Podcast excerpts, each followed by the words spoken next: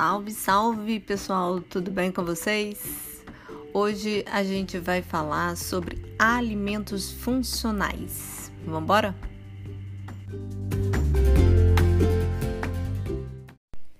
Alimentos funcionais, né? Vamos entender um pouquinho sobre o histórico do alimentos funcionais, da onde ele veio, né? Quando que ele surgiu? Então foi mais ou menos na década de 80, uma demanda do próprio governo do Japão onde ele queria reduzir custos com medicamentos. A população deles estava ficando idosa e trazendo muitas doenças crônicas não transmissíveis. Então, eles resolveram fazer uma, um programa de promoção ao uso de alimentos para fins especiais. Então, o nome se deu Foshu, por incrível que pareça, né? Então, é alimentos para usos específicos de saúde. Isso tudo começou na década de 80, como eu falei, mas na década de 90 a coisa se popularizou. Então foi um marco onde começou a acontecer a produção de novos alimentos, entre aspas, então produtos alimentícios com objetivos de ter algum benefício à saúde.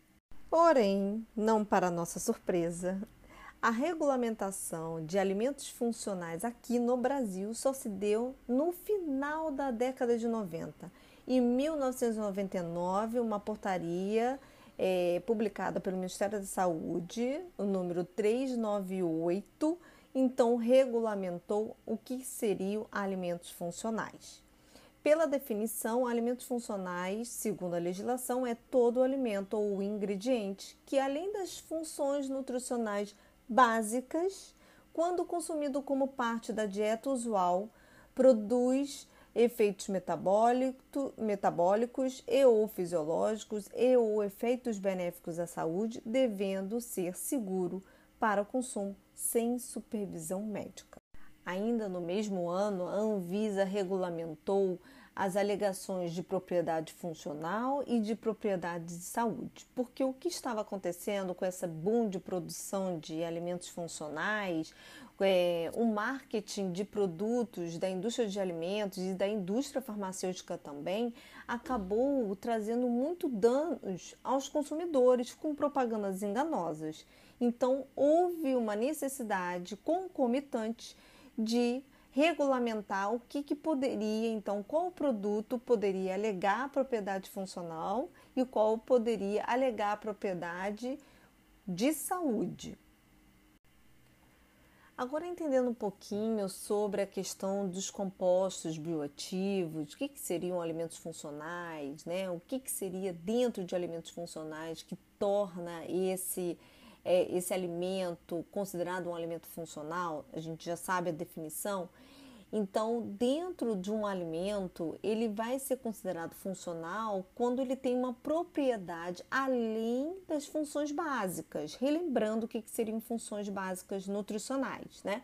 Então, é fornecimento de carboidrato, proteína, lipídio, vitaminas, minerais, fibras, água. Isso tudo é básico. Qualquer alimento mesmo que não seja rico, ele apresenta minimamente esses tipos de nutrientes, né? Então, quando ele vai ser funcional? Quando ele apresenta alguma substância para além dessas funções básicas. Então, daí que vem o termo conhecido como composto bioativo. Para a gente entender um pouco melhor, eu vou dividir em quatro grupos grandes o grupo das gorduras, o grupo dos fitoquímicos, dos probióticos e das fibras e seus similares. No grupo das gorduras, basicamente se fala muito do ômega 3, do ômega 9, que tem funções de é, reduzir a agregação plaquetária e, consequentemente, eu reduzo a hipertensão arterial, diminui os níveis de colesterol, triglicerídeo, tem ação anti-inflamatória. Então, a, basicamente se fala de ômega 3 e ômega 9. Os fitoquímicos eles são um pouco mais complexos. Dizem que os fitoquímicos nada mais são do que substâncias que nasceram da planta por conta de uma necessidade da planta de se proteger contra predadores, contra pragas.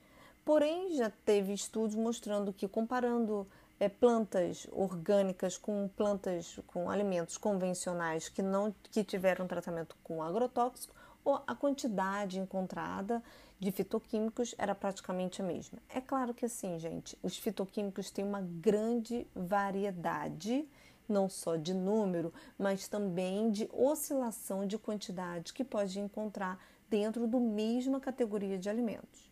Se a gente for levar em consideração a categoria de fitoquímicos que mais chama atenção, com certeza são os pigmentos dos alimentos. Os pigmentos é o que traz maior diversidade de fitoquímicos encontrado dentro dos alimentos. Falaremos melhor isso na aula no nosso encontro ciclo. Mas já fica a dica aqui que pigmentos são considerados fitoquímicos.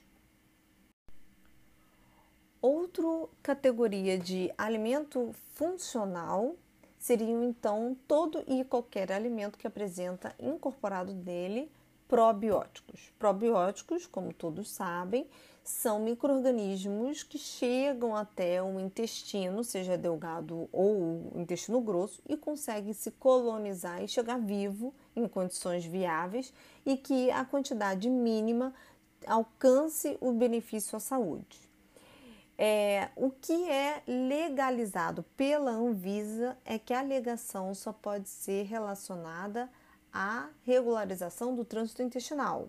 Porém, apesar de ter muitos artigos mostrando os benefícios a, a evitar é, doenças crônicas não transmissíveis, a melhorar os processos imunológicos, não existe um consenso.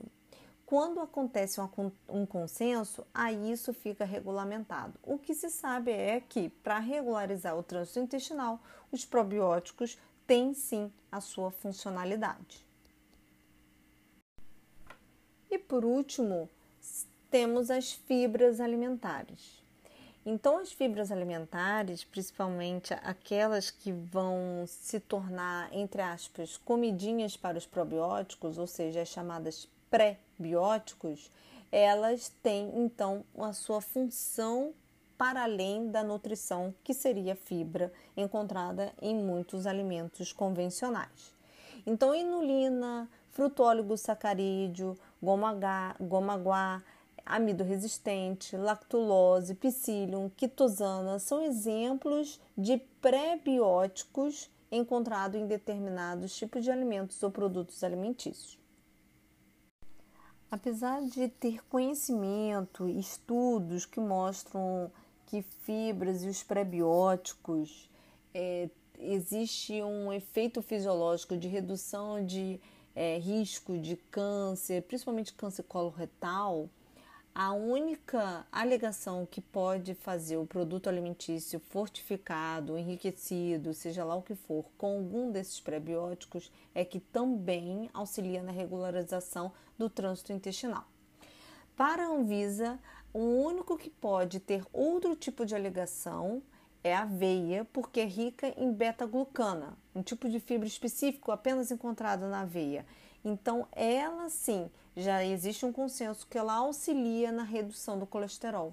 Então, ele pode colocar também esse tipo de alegação no produto que tiver fortificado com aveia e seus similares. Então, na próxima aula, nós iremos é, discutir ao vivo sobre é, a legislação da Anvisa, o que ela preconiza de recomendação para cada tipo de, de produto funcional, de alimento funcional.